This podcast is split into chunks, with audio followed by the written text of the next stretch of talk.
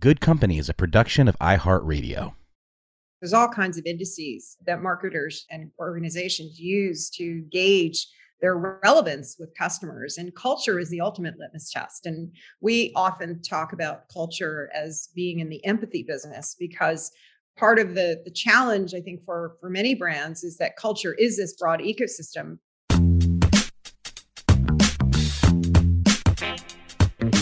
Hi, I'm Michael Kassan. Welcome to Good Company, where I'll explore how marketing, media, entertainment, and tech are intersecting, transforming our lives and the way we do business at a breakneck speed. I'll be joined by some of the greatest business minds and strongest leaders who will share how they've built companies from the ground up or transformed them from the inside out. My bet is you'll pick up a lesson or two along the way. It's all good. I'm excited to welcome two leaders who are at the forefront of culture to Good Company. Linda Ong and her co founder and partner, Sarah Unger, the co founders of Cultique, a cultural insights and strategy venture. I'm so keen on this conversation because just the idea of discussing culture, but really understanding the tool that culture really is, not just the thing that it is, but the thing that it does, is getting underneath what Cultique is all about. And what I'd really love to start with is just kind of give our audience, if you wouldn't mind, some backgrounds on yourselves and, eh, you know, as well, kind of how you charted the path to get here. What was the mm-hmm. moment and what was the, you know, person or people that kind of inspired you to focus on culture? Yeah. Yeah. I love that. You know, with Cultique and really the, the work that I've been doing all my life is really about weaponizing my personal issues for professional gain because when you grow up Chinese in Texas as a young kid, as I did in the 70s before there were Asians, and the kids don't understand who you are and and make assumptions based on my skin color or my features you know it really has been a lifelong journey of understanding uh, and ex- excavating and helping other people deal with issues surrounding their identity whether it's a brand right or a talent uh, worked with a lot of talent, but also my personal background happens to be very multi layered and multifaceted in terms of culture. And as a child, I had to learn how to navigate and understand, you know, that there were different cultures in the world and subcultures, and that you could be an outsider, you could be an insider. So I've really been studying that all my life, and I'm just applying that to all of our clients. It's such a such a, a salient point because you had the understanding uh, living in your own skin. And you I think in terms more sensitive to it. Yeah, and I think in terms of like brand strategy in particular, but also how that fits into whatever culture you're trying to appeal to. You know, what I learned at an early age is if you don't articulate your own identity and personality, other people will assign that to you. And I really did not like that.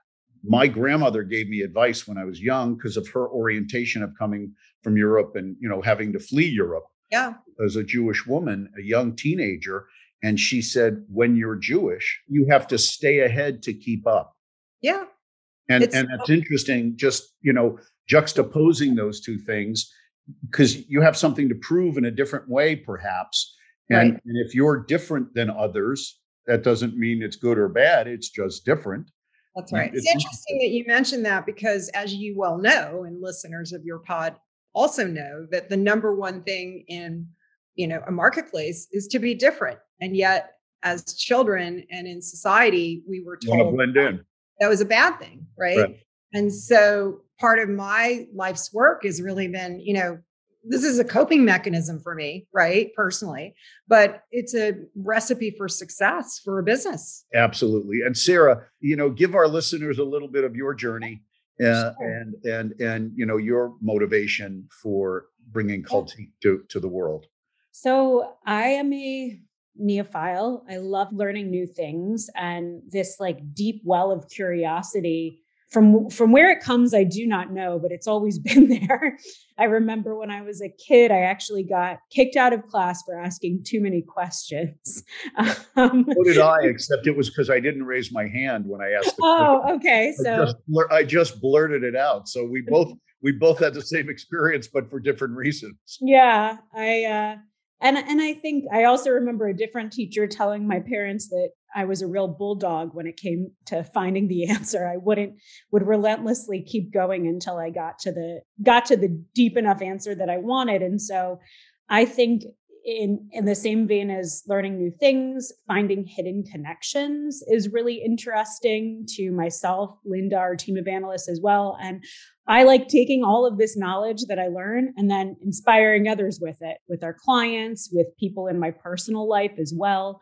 Um, and i think i always wanted to be in a scenario where i could take interest in so many disparate different parts of life and weave them in together into into one one existence one profession. And being a cultural analyst and strategist lets you do that in a very unique way. I think also with Cultique we we really embrace the mantra of be water, which reflects the flowing and evolving nature of culture. So I think being in a scenario that lets you evolve as a person, as a professional, as a leader is really, really healthy. And Linda and I wanted to bring that to, to life and how we how we ran our business and how we approached it culturally.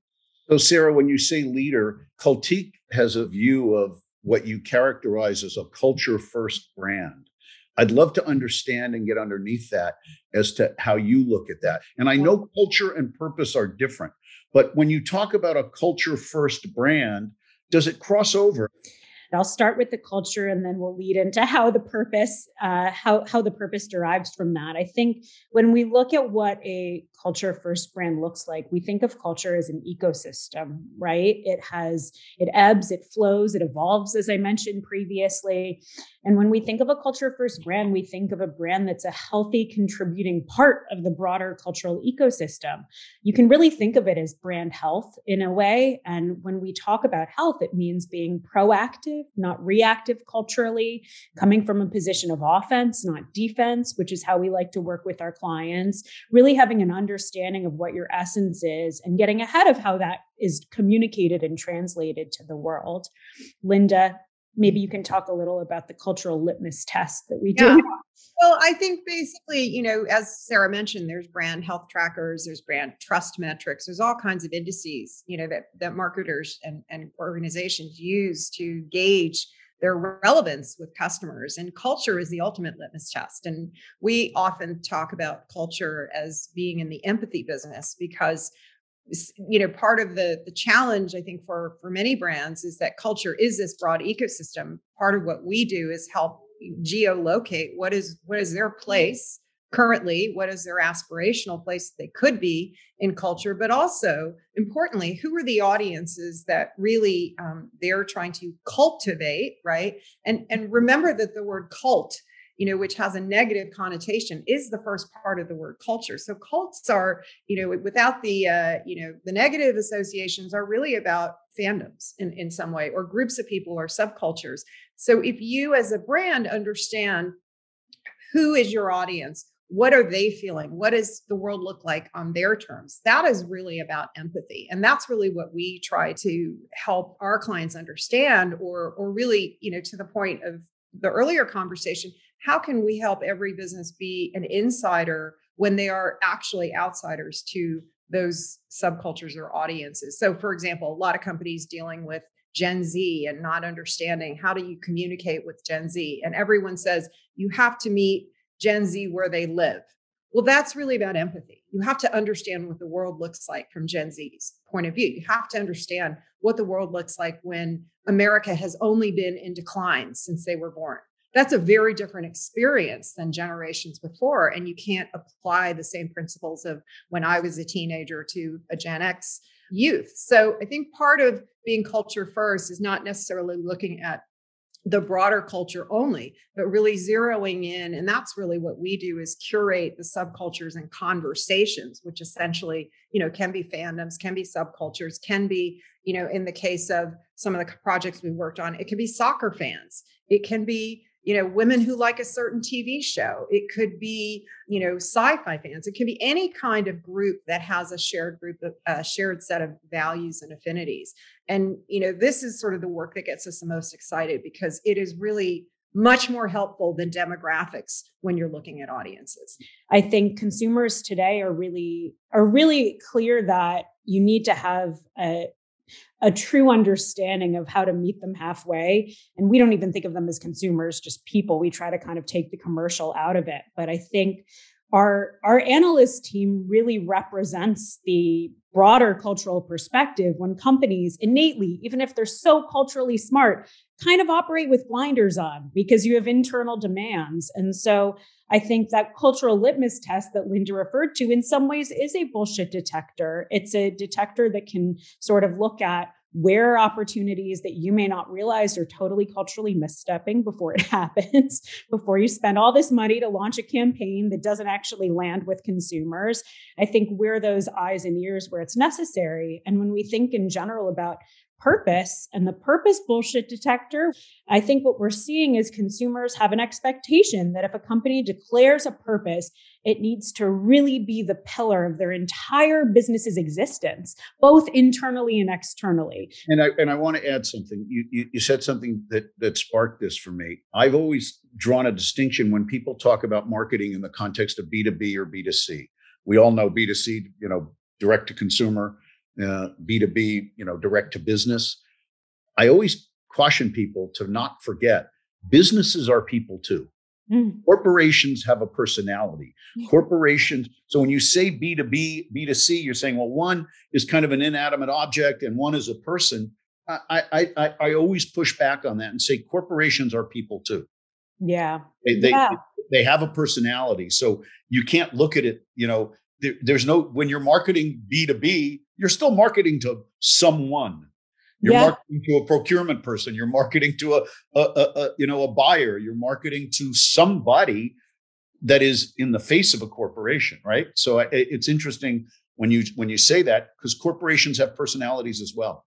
Totally. And just building that analogy further, if a corporation operates like a human, if they throw on a new pair of clothes for a day, consumers know they haven't changed entirely. And so this is a new sweater, by the way. Yeah, very know. nice. Very, very nice sweater. First very time, uh, uh, the label may still, the tag may still be in it. I don't know. I think I think when we look at purpose, we're trying to help businesses. Cultique is trying to help businesses find their very innate white space where they naturally can enter the conversation versus trying to squeeze a square peg into a round hole, which is jarring to consumers and inauthentic at best. So. Absolutely. Absolutely. Guys, I, I want to get current again, and I want to look back over the last kind of two years. In the last two years, I think it's fair to say we've lived 20 um, or more. Maybe we've lived a generation. I'm certain we have actually. These last two years are a generation because the experiences that we've all had over these last two years are bonds that will never be broken because it's a shared experience, right? Um, how how do you help brands decipher, you know, if and when they should add the voice to the conversation? We see what happened with the Walt Disney Company in Florida, and and and I'm certain we could make you know ten podcasts about that from not only the perspective of the Walt Disney Company in the state of Florida, but just the idea of corporations having those those voices number one. And number two, you know, what we saw at the beginning of the pandemic was really uh, manifested itself in the marketing messages that were delivered. And I talked about this a lot in, in 2020, but it came up the other day. We all saw what happened. And the, the best example was quick service restaurants. During the early days of the pandemic, instead of seeing you know McDonald's showing you a picture of a juicy hamburger and French fries, they showed you pictures of the frontline workers you know instead of walmart saying you know lowest prices whatever they showed you the workers and and we went through the pandemic and we landed in the middle of george floyd we then rolled into delta and then we rolled into the next issue and now we're in a situation where we have a war going on which i can't imagine in 2022 we're talking about a ground war in europe and yet we do number one number two the horror of, and I wrote an op ed the other day, which I'm not uh, uh, ashamed to promote here, on what I will not refer to as school shootings. I refer to as school murders. And, and, and I think words matter, and we're all in the business of shaping narratives. And I wrote an op ed, as I said the other day, that said, don't call this a shooting, call it what it is. It's a murder, and words matter. A shooting is when you make a movie or you take a film or you That's go to a, you know, a- an amusement park and you go to a shooting gallery. Hmm. This wasn't a shooting. This is a murder, a massacre. So when we've got all those events around us, marketers need to adjust, or do they? I mean, do you still go out with low price, or now are we going to have see you know retailers talking about the community? I, I it's it's a question I don't know the answer to. Yeah. Well, it's a, we could do a whole podcast on that, right? I think, first of all, thank you for your words and your thoughts and putting your voice out there. It's important for those kinds of narratives to air, see sunlight. And you're right. I mean, the last 24 months have, we've witnessed more change over the last 24 months than we've experienced in the last 24 years or even the last 100 years the rate of change is has just completely accelerated. We like to look at this past period as really a perfect storm. And it's interesting, a lot of people use that analogy, but we I wanted to really understand from a meteorological standpoint what is what really a perfect storm is. And it is a confluence of different factors that we know. So it could be racial strife, income inequality, pandemic, world war, you know, climate change, all these things that are going on at the same time and this upheaval in society. But really the the characteristic uh, characteristic of a perfect storm that we're feeling right now is that when all those different unrelated factors converge they have the effect of intensifying amplifying and exacerbating each other. So it's almost like throwing those all those factors into a giant Cuisinart, but you know, mix, mixing up the whole world at the same time. So they're not isolated anymore. And so if you look at the history of advertising, which we do from a cultural perspective, advertisers and marketers have traditionally taught society how to behave, taught people they needed whiter clothes or needed to smell fresher or needed to have whiter teeth. All these things that were, you know, for good or for bad, uh, ideas that were inserted into society, even you know, socially progressive ideas, IKEA and Volkswagen being the first to feature same sex couples in their advertising, or Cheerios showing multiracial families. These are advances that advertising has typically ahead of other media put forward. So it's hypocritical for advertisers to say when things are bad that we can't weigh in, right? So what we advise our clients is I, I don't think it's a it's a it's a binary. I don't think it's a, an across the board, you know, do you weigh in, do you not? But really understanding what we say is what's the cultural DNA of your organization and your brand? And typically, again, we look back at the history of a company and we say, when was this company founded? For what purpose at that time? And why did it resonate in culture when it took off? May not have taken off in the first year might have taken off in the 10th year but when it took off what was happening in the world? It could have been a world war. It could have been a change in society from agriculture to industrial many many different factors. But when you understand what's in the cultural dna and we can do this we do this for brands we do this for content you know pieces of content legacy content in its 20th season what's in the dna that people really liked. You know i just watched top gun uh, maverick but the first thing we did was go back to the original and say well what's in the dna of the original and what do we need to promise audiences in the new um, and I, I think it totally delivers on that It totally delivered. I saw the movie. Yeah. It totally delivered. you would know right away if it was inauthentic to the original. So part of the examination about when do you weigh in, what is your purpose, all that needs to go back to Sarah's point. If you show up with different clothes, all of a sudden it feels inauthentic. So what is even if people weren't around when that company was founded, that DNA is there. I worked a long time ago with Reuters, right? Reuters became a successful company in the 1800s because of carrier pigeons. That's how Reuters started. And if you understand that that's in their DNA, that helps you carve a path to how does that translate to today? What was the need state in society? So I think that the Unilever, we have been following the Unilever study. I love, you know, it was a very provocative qu- question. Does mayonnaise need a purpose?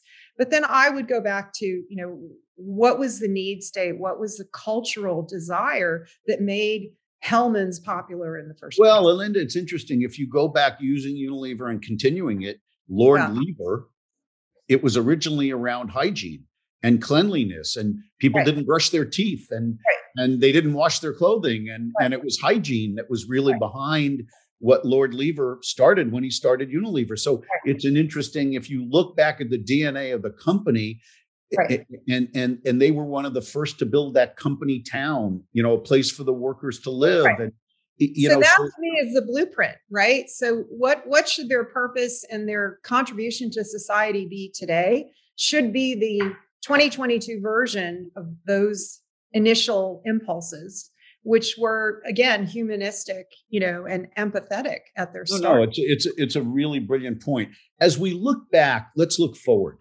Mm-hmm. So Love we're that. on the verge of is we're on the verge of arguably the potential of maybe another tectonic shift in and living in Los Angeles. I don't like to say tectonic. No, don't say tectonic. Yeah, I want. I don't want to say tectonic. You know, paradigm shift. yeah, paradigm shift. Better, better, better. I'm not inviting any friends uh, of, of underground rumblings.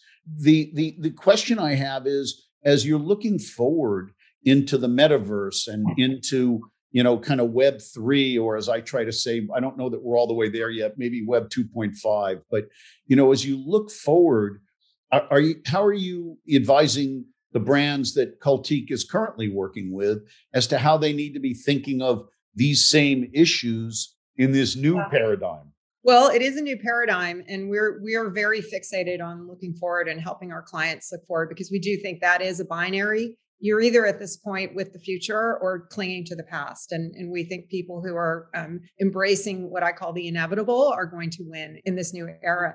I think what we're seeing in terms of the metaverse, and, and Sarah, I will uh, cue you as well. Right now, with the current situation, especially when it comes to media and entertainment and tech, um, such an intensification and amplification again because of this perfect storm but in fragmentation of audiences. That is the number one issue that um, our clients are dealing with is they understand that again demographics are unhelpful in terms of reaching broad swaths of audience and we've seen this explosion in fandom and this appetite for really um, small smaller communities smaller conversations but very immersive world building applications for each of those individual um, subcultures or, or fan bases. And so, whether that's virtual in the metaverse or IRL, you're seeing um, a lot of has been written recently about the rise of live, live action role play. Disney now has a, a whole um, immersive world that they built where you can go stay and act out your fantasies with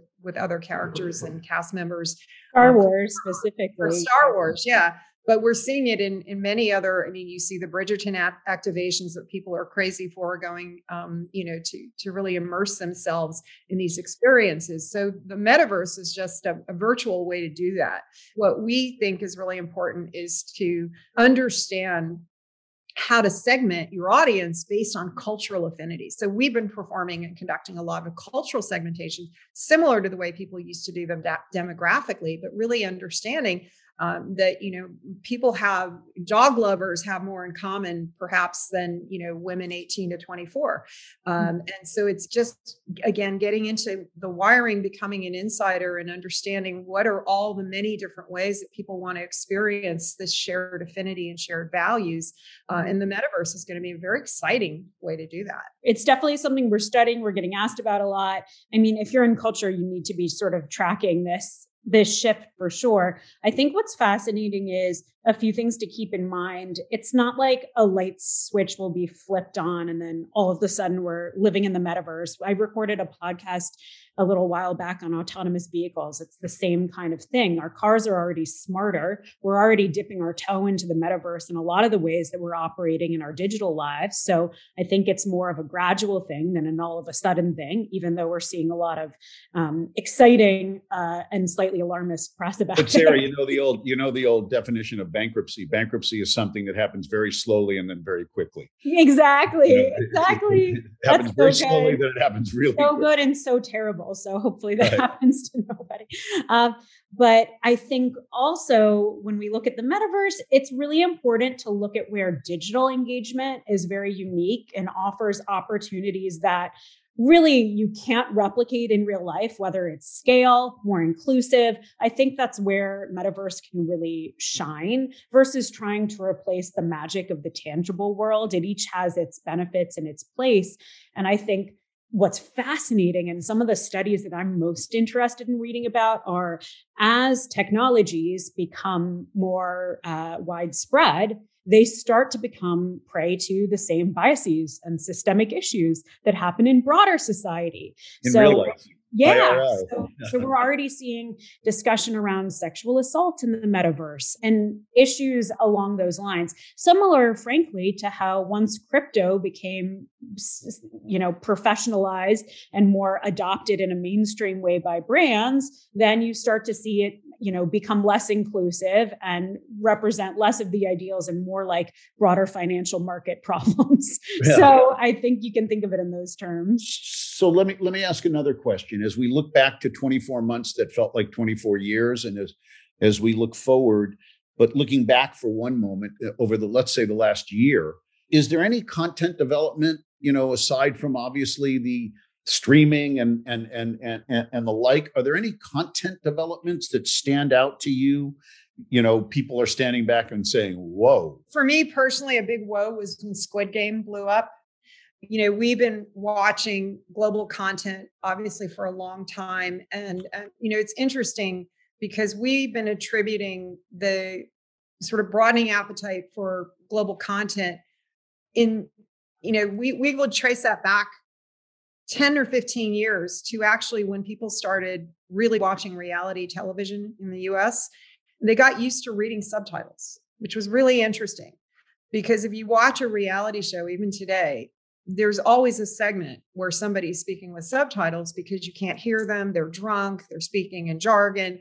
Mm. But that sort of kind of mainstream and normalized where because there was always this bias that you know everything from television in the past 50 years is Americans won't read subtitles, Americans won't do this, Americans won't do that. Well, I think that reality television we saw really paved the way. And then the other thing that happened with streaming is just the algorithms started serving up you know shows that you didn't really know where they came from. And the production of shows even like narcos where you had that were american productions but you had characters speaking in spanish the entire time with subtitles these kinds of uh, normalizations of uh, what used to be kind of for, forbidden, right, or verboten uh, approaches to content are really being eliminated by by just the proliferation of streaming. And with Squid Game, it was so interesting because it's the first time that really an Asian piece of content, a non-Western piece of content, really resonated in many parts of the world. Um, and I think that has huge implications for marketers. Marketers need to understand that audiences are opening up to global ideas, global faces, global languages. And that is something that has not traditionally, uh, you know, you have some marketers like Adidas who've been very global from for, for a really long time. And they've really been a pioneer even of just bringing in really omnicultural very diverse different kinds of people not just racially but different economic um, and you know scales as well as um, different levels of recognition men with women different sports mixing them all together. And i think that kind of uh, nike also it's interesting with sports because the sports are more global but nike also paved the way with bringing in um, different kinds of sounds and talent from all over the world. And i think that global market is really we're seeing it really accelerate right now because of the pandemic, because people were more open to different kinds of content. And again, you know, it goes back to give me something different. Give me something that's not formulaic. Give me something I haven't seen before. And so I think for marketers, that's a great opportunity to say, well, what does that look like to be, even if you're US focused, to have a more global viewpoint?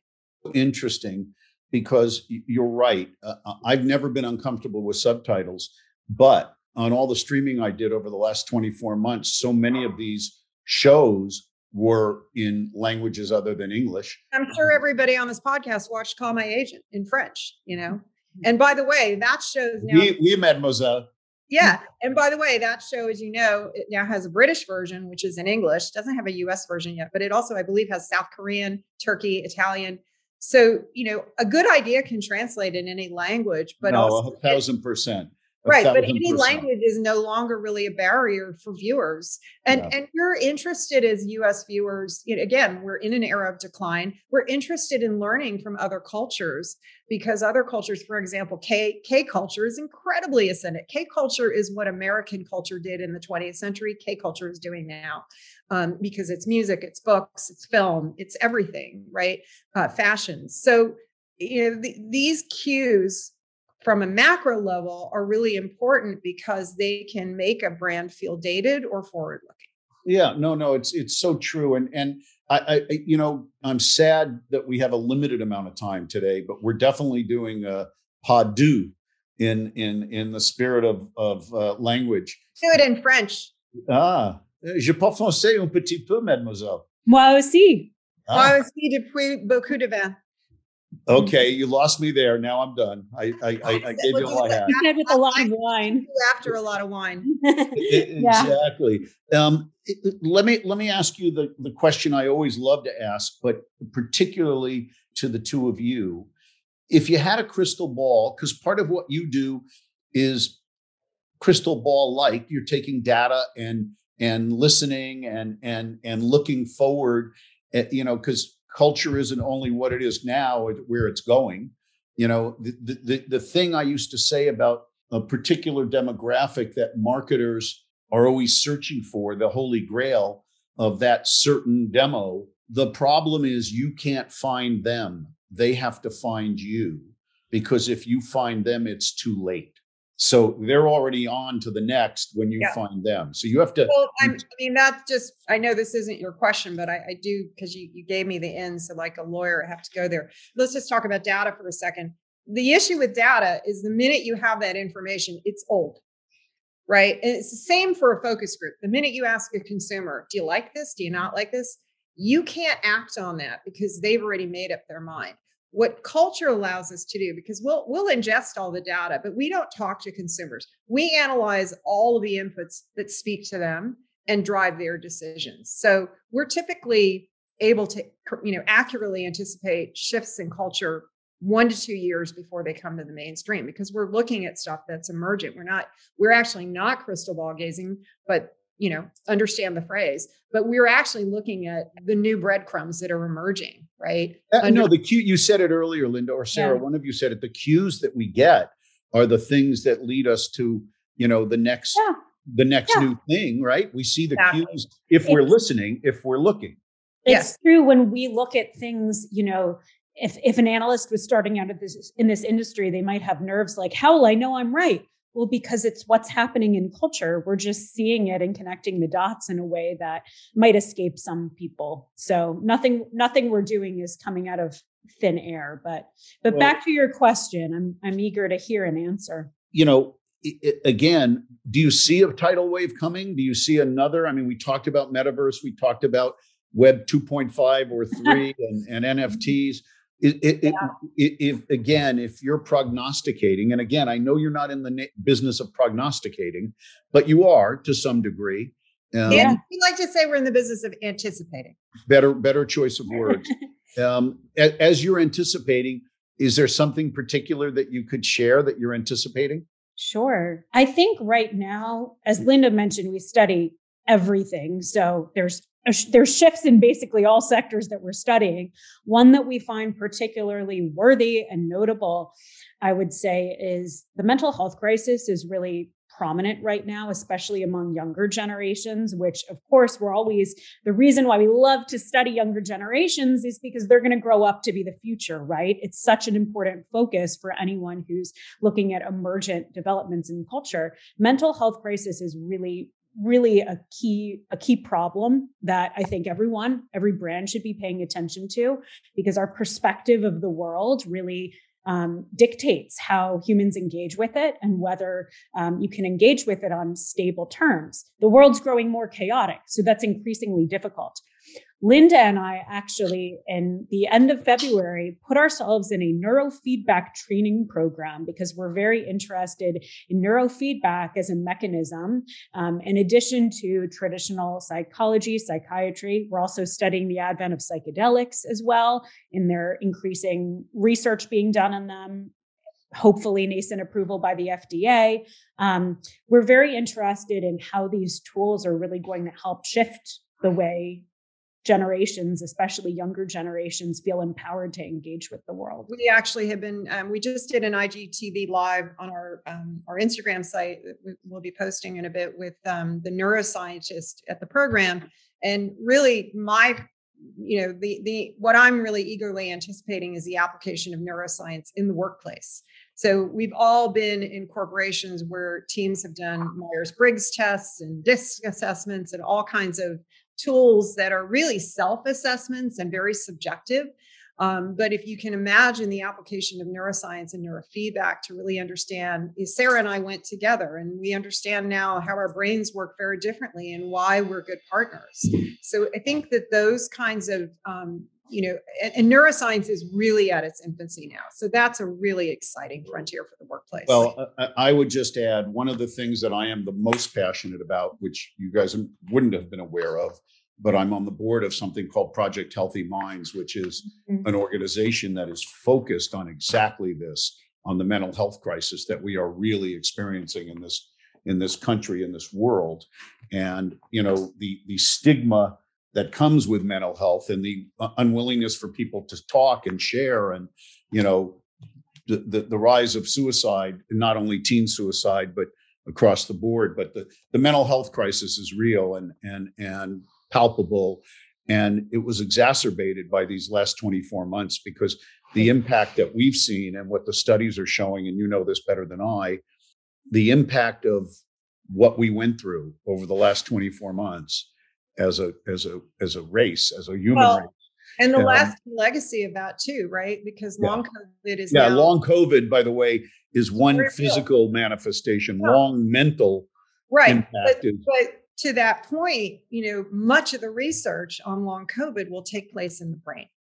Mm-hmm. And so that's why brain science, we really, uh, you yeah. know, Sarah and I in, in, uh, attended this course because we already were sensing that neuroscience was the new frontier you know in the way that and, and this is important i think for marketers because you know we've gone through eras now we understand physical health is important right diet fitness exercise all that we now have gone through this period where emotional and you know a lot of these things that have come out uh, that have been exposed by the pandemic a lot of emotion emotional health mental health has been exposed but neurological health brain health you know to sarah's point people are reaching to hallucinogenics and other therapies. Well what we learned in our uh, in our program was that your brain has the capacity to make itself high and so you we don't really if we understand and brain science is really in its infancy.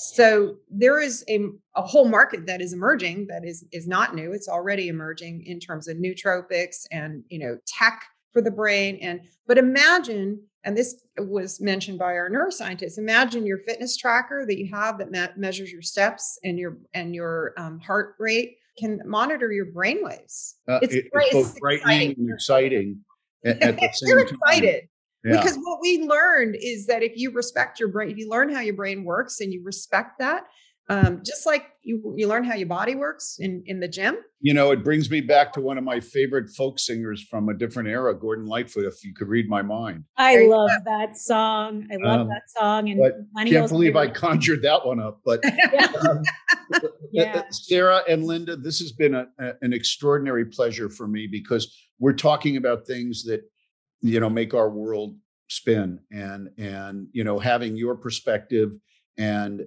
insights is something that is extraordinarily valuable, not only to your partners and clients and companies and people that you advise, but to our listeners uh, on good company. So, you know, with that, I want to thank you for spending this time. And I want to thank you for sharing your true wisdom and experience uh, with our listeners. So, Linda and Sarah, thank you very much. Thank you, Michael. It's been an extreme pleasure as always. I'm Michael Kassan. Thanks for listening to Good Company. Good Company is a production of iHeartRadio. A special thanks to Lena Peterson, Chief Brand Officer and Managing Director of MediaLink, for her vision on Good Company, and to Jen Seeley, Vice President Marketing Communications of MediaLink, for programming amazing talent and content.